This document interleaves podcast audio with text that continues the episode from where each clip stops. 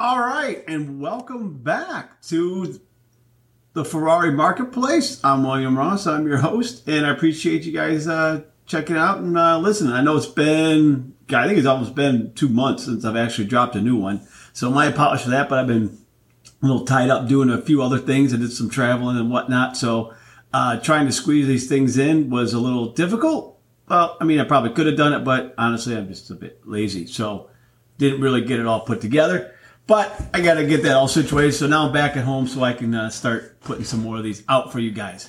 So today's episode, what we are going to talk about is probably, you know, I know my one I said about the 280 GTO. 280 GTO is probably my all-time favorite Ferrari. You just, you know, and hey, you know, I, am a child of, hey, I, I was born in 1970, but, you know, in my teenage years, you know, obviously in the 80s, bedroom walls, whatnot, 280 GTO is what stuns me. But then, as we know, towards the end of the 80s, the venerable F40 came out. So it's almost a tie between the 288 GTO and the F40 as being my favorite Ferrari. Now, you know, I like the thing I love about the 288 GTO is, I mean, it, it's I want to say understated, but you know, basically it is is the 308, 328 just kind of beefed up. Uh, obviously, a lot better motor, everything like that to it. I mean, it's not nowhere near you know derivative, what have you, what you want to say. But, you know, the F40 basically was built up uh, basically from scratch. You know, now the motor was actually taken from the 288 GTO Evolution,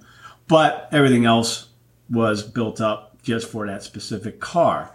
So let's kind of jump into how it became about. So obviously, as we know, the 280 GTO, Ferrari created that vehicle and built the 272 of them. But what it was built for was to go Group B rallying. Now, I don't know how many of you out there the Group B rally fans. I'm a big one of it. I love watching those videos from back then. Those guys are absolutely nuts. I should say gals too, because there are some women also racing very, very well too. Michelle Mouton was awesome. But anyways, you know, they built those cars for that rally series. Well, as they basically got going to it, Group B got the X. Well, in that time when it was getting close when they built these is they built the 288 GTO Evolution. Now the motor they built in that car um, had some you know better turbos whatnot. Had you know it was a lot bigger motor so to speak that was put in that car, and they built the five of them for that. And so, but then when Group B got killed, they had no place to to go with them. So they're like, okay, what do we do? We have this thing well, basically, it was all going to get, you know, binned and never seen again. Well, one of the individuals at Ferrari says, well, hey, you know, since we have this motor, why don't we do something along the lines of building a car that celebrates our 40th anniversary? So what they did was, is, you know, they proposed this idea and being that this is actually the last car that Enzo Ferrari himself signed off on his signature to it, as I guess everyone would say. You know, that's what kind of gives it its more of its aura, its nostalgia to it because of that fact.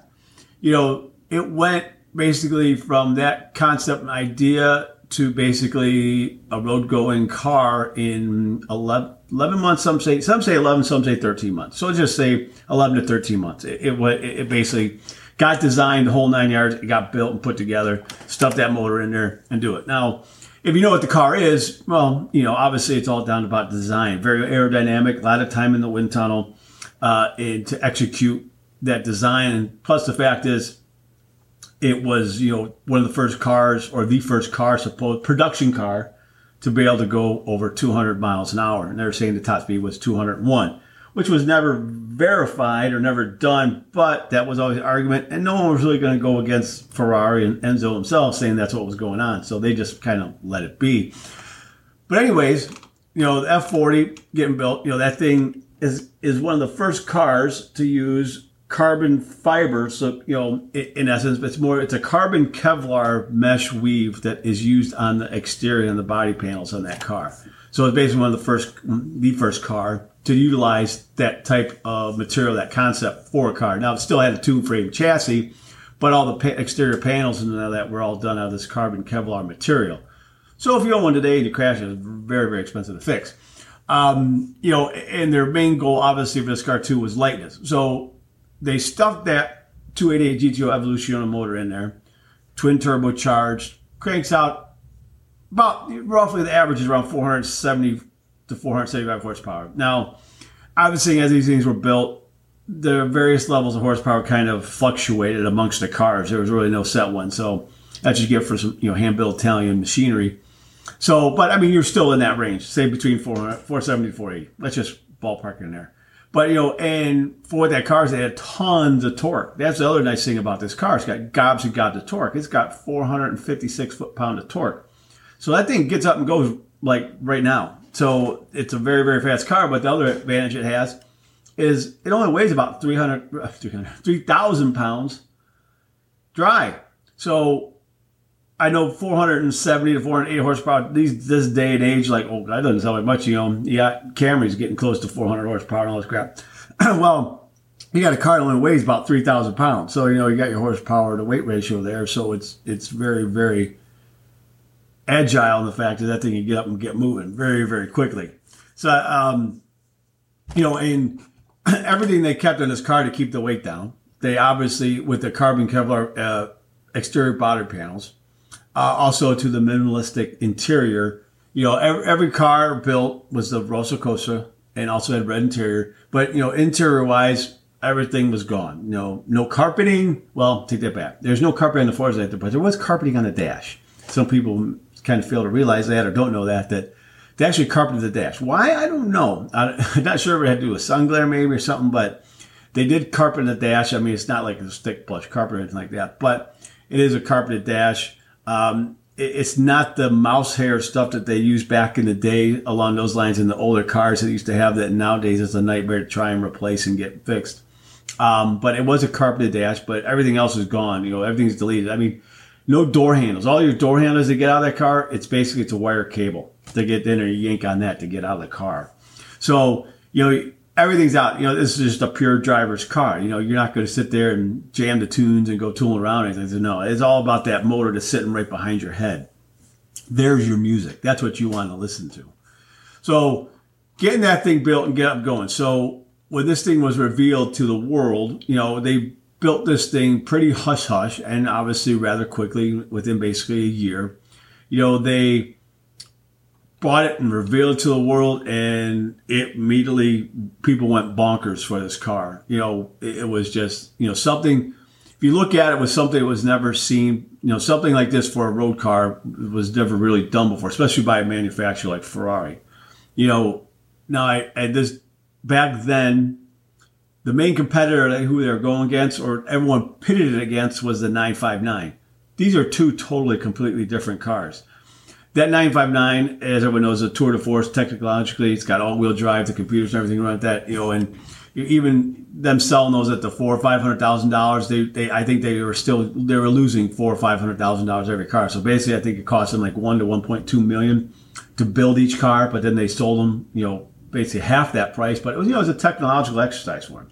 But you know, two German engineering down to the nth degree, you know, but then you got the Italian passion. So two totally completely cars, two completely different driving experiences. But anyways, this car got released to the public. People just went absolutely crazy. Now the other fact was is, you know, this being basically the last car that Enzo put his signature, uh, you know, to and stamped for approval to get produced. Speculators, everyone was going through the roof in regards to getting their hands on them and flipping them and doing everything. So all these things happen.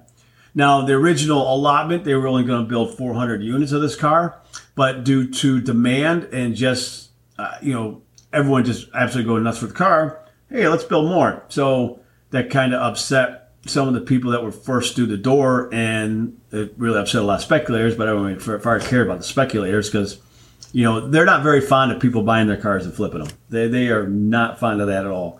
You know, as it, everyone knows, it's what it the takes and what it entails for you to be able to get on the buyers list, you know, to get in Ferrari's favor in regards to getting access to all these new special cars over there.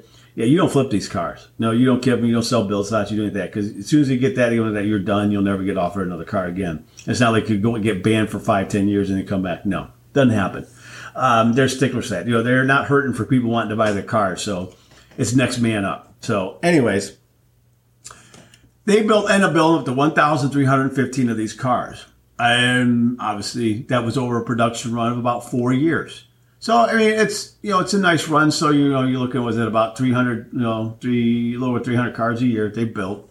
Um, obviously, the earlier cars, um, especially the ones that came over here to the U.S., you know, after 1990 they had to have catalytic converters, but you know the Euro spec and the U.S. spec cars are rather different in regards to just how they drive everything, uh, the suspension, the whole nine yards. Because obviously the mandates are required to make the car U.S. homologated. You know, really kind of kills things, and that's what one things I don't really like about here in the United States in regards to cars that we get. You know, they're so gentrified, so to speak, in regards to you know safety and everything like that, and all this. You know, if they just you, you know, it's just obscene what to get. You know, the cars they can get over there in Europe are, you know, are fantastic as compared to a lot of the cars we, you know, the cars we're able to buy over here in the United States. I mean, point in fact, the new M3 Touring. I, I was telling uh, someone the other day that you know I had a deposit already and at the dealer, but they just told me it wasn't coming here to the states. And I told them, "Hey, look here, take take five hundred bucks, and if it does by chance, then hey, I want the first one." But it never did, and but they still had my five hundred bucks. I was like, hey, "I'm waiting see. You never know, right?" So it's one of those gambles you take. But anyways, back to the F40. Now, obviously, with that many getting out there, they're going up, but prices actually kind of held steady on those cars. Um, and as obviously demand grew, price grew on these cars. You know, you know this is back in you know the '90s, and spending like a million. I know Nigel Mansell's F40 back then in the '90s sold for like 1.5 million. Now that's a lot of money, but obviously having you know Nigel's name attached to it or back to it, you know, had to do it. Now, me, myself, I'm not one to spend and pay extra for just because someone who else owned the car. I could care less. Only thing I care about is that person who owned it took care of it, has all the records. That's my biggest concern, and that's what I want to keep an eye on. That's what motivates me in wanting to buy a car.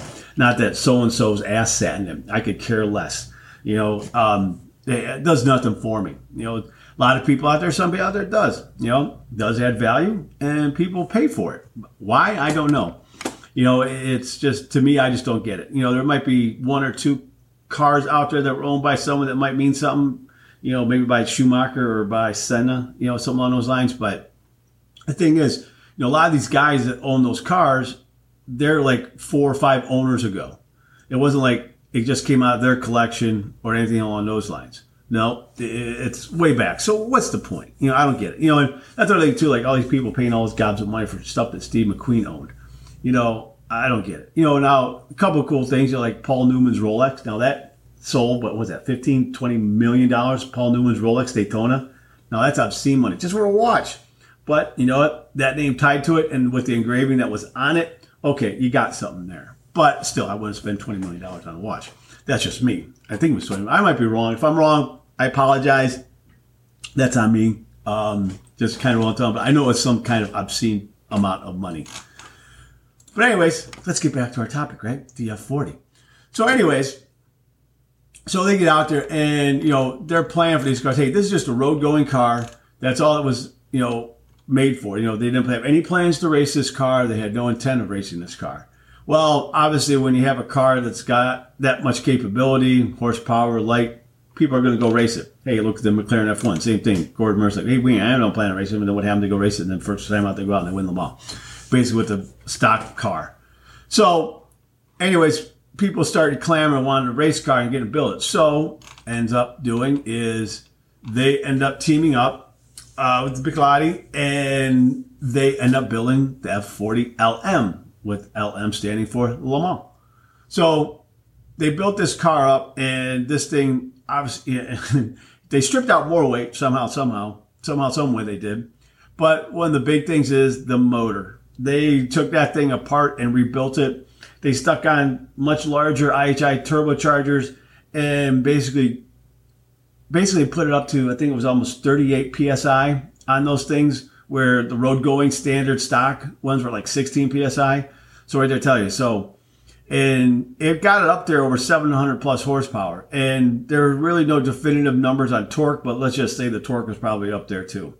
But anyways, you know, they stepped it on, took that motor, reworked it, and they said if they really unleashed it, you could probably get close to a thousand horsepower with that motor. Um, but anyways, normally just because of sanctions and whatnot in the race here, they did it. Obviously, you know, they get kind of uh, restrained a bit. So they built 19 of the Ferrari F40 LMs. Now, again, these, things were lighter, bigger motor, whatnot, and these were just racing cars. You know, but obviously it was derived from the street car. So just you know, aesthetically, you know, if you're in the know, you can tell the difference between the two with the wings, the wheels, everything like that. But you know, just someone on the street, they'll just know it's an F40. I mean, you got that iconic rear wing. I mean, that car right then and there. You know, many many people just know you know of F40 when they see it. They know that's a Ferrari. They know it's an F40. So, price wise, let's talk about pricing on these cars. Now, I'm my business is I deal in Ferraris, so I'm kind of dealing price wise with these cars on a pretty regular basis. Now I actually, I mean, it doesn't sound like that many. Only 1,300 cars built. You know, um, the LM side, you know, that the 19 built, you know, they, they, get up there in price. Now, you see people jump around, but I'll tell you right now, currently at this time, day and age, uh, in July of 2022, you're probably in the 1.8 to 2.5 million dollar range for an F40. Now, a lot of factors will play into that. If it's Class E certified, um, you know, mileage plays a big role in that ownership. Another big thing is original paint. If it's got original paint on that car, then you're talking some good money because when they built those things, they put on barely any paint because again, about weight. You know, it all boils down to hey, let's keep the weight off. So the ones where you know you can see the exposed, basically carbon fiber uh, Kevlar weave. Um, you know, those things are worth a lot more money just because of that fact. Um, you know, obviously cars throughout time. You know, things happen to them, but if you can come across original paint one, plexiglass slide side window one too, you're going to pay top dollar. You're going to be in that 2.5 million plus range. You know, and again, hey, I'm always telling someone when I'm working with them for what they're looking for. They're looking for to pay for the best thing that you can afford. You know, what's your intent with this car? You know, people aren't going to be going on, you know, country slogs in this thing driving across country or going for 10 12 hour jaunts in these cars these are you know people use these as a weekend toy they're going to go out for an hour or two go to a cars and coffee go to something along like that you know unfortunately you know they don't get exercise the way they should but the other side of it is too is the people that a lot of these people that have these things don't have the capability to handle all that power and drive it so god forbid they crash it because that's just you know ugh, there's some repair bills you don't want so you know, the other fact too is taking account when you buy this car, be aware of the fact of maintenance and what it takes to keep these cars road going. You know, they have a lot of maintenance that needs to be done. Just they get timed out, so to speak. You know, like the fuel bladder, it's every five years that that thing's got to be replaced. Uh, that's a very, very large undertaking just to do that. You know, all your rubber bushings, all, everything in that car, especially if you're not driving all that much, getting the fluids going through it and you know getting that thing exercised, the stuff just starts getting dry, gets brittle. You know that that's one of the things too is when you have cars like that, you need to drive them. You know that's what it is. It's a car. You know they, these cars need to be driven. Now, I'm not saying you need to drive fifty thousand miles a year or something like that, but take it out a couple times a month if you have that ability, depending on where you're at in the country, and go for a couple hundred mile drive. You know once or twice a month. You know exercise that car. It really really needs it. Now we start talking pricing to the LMs. Now this is where it gets a little, I guess, uh, interesting. Now, now you go out there and you look and see what people say what they're going for. Now I'm not sure where they're coming up with these prices because I'm seeing them very very low because a couple of the LMs that I was trying to source and find for some that we were in the about five to six million dollar range. Now I've seen a couple things people saying, oh, it's only about like three or four. I don't think so you know, you only got 19 or something like that, and people are going to start paying through the nose for it. You know, and again, it's going to boil down to mileage, Classiche certification, all that. Now, obviously, these were basically these were race cars, so you really couldn't put them on the street. But I know there's a couple out there that they basically got, you know, uh, I don't want to say federalized, but they got turned into so they could be a street going car. Now, again, making a street going car over in Europe as compared to the United States is le- less undertaking than it would be over here. Over here, it would take a lot more to it, and basically, you I want to say kill the soul of the car, but you know, you'd be taking away a lot of things and adding stuff to it that really. And why would you want to drive that car in the street, anyways? I mean, it's just going to beat you up. I mean, you're going to be bouncing all over your kidneys, going to be hating you. So, anyways, uh, it, it's something on it. But you know, out there in the market, you're looking in that five to six million range. Now, I know some people say, "Oh God, no," I don't say, but uh, look, I can tell you right now, I, I was you know working on some deals with those and trying you know hunt some down, and that's the prices that we're getting you know that need to be done to get them paid for and bought. Um, and obviously, some people balk at it, but some people get it. So it all depends on the buyer what they're willing to step up and pay for the car. So hey, there's only 19 of them ever built. So right there, you got that exclusivity to that car because compared to anyone else. So it all depends on how much of a big hitter you are, right? So, anyways, the Ferrari F40 again, my I guess say my I hate saying second favorite, most favorite Ferrari because I said it's right up there with my first favorite 288 GTO because I just think that F40 is great. I, I, got to drive one for all of about maybe three minutes, um, just kind of putzing real slow with it. But even at that, just doing it was such an exhilarating experience. It was unbelievable.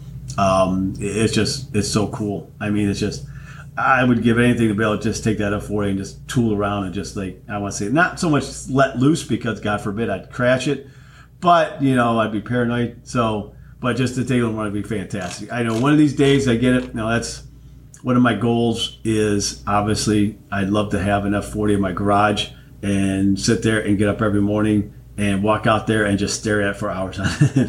my wife would think I was nuts, but I would just grab a chair and sit there and stare at it and just take a cloth to it and just rub it down all day long, just saying, "This is my baby. This is my baby." You know, I'd I'd go live in some shack if I had to, but that's what it means if I could afford one. So, anyways, yeah, you never know where the road takes you, right? You never know where life's going to happen. So, anyways, that's it. I wanted to talk about the F40, kind of get into it. I, I, I said I, I, didn't dive in too much detail wise what this car is. I mean, I'm sure everyone that's listening to this podcast you know, pretty much knows what the F40 is, you know, all the specs on it. So I'm not going to really dive into it. I just kind of want to get into more the nitty gritty or uh, certain aspects of it, just about hey, what they're going for, you know, what the basics of how the car came about.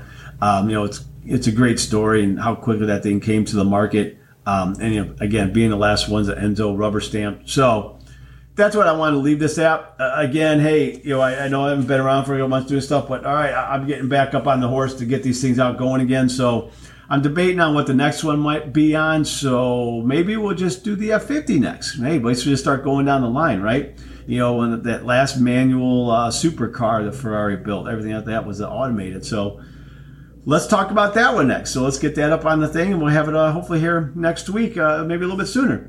All right, guys. Again, I really appreciate you listening. Uh, spread the word, get other people to listen, and check out the YouTube channel. Also, uh, if you want to, it's uh, Garage 65 uh, kind of covered it. But I also have the Ferrari Marketplace um, channel that's dealing just with Ferrari. So I'm headed to the Pittsburgh Vintage Grand Prix weekend. This thing, and uh, I know they got some big deal going on with the uh, 75th anniversary for Ferrari. So that should be pretty exciting. See what cars are there. So, anyways, again, everyone, I appreciate you listening. Uh, stay tuned, and more coming. Hey, take care and have a good one. Talk to you soon.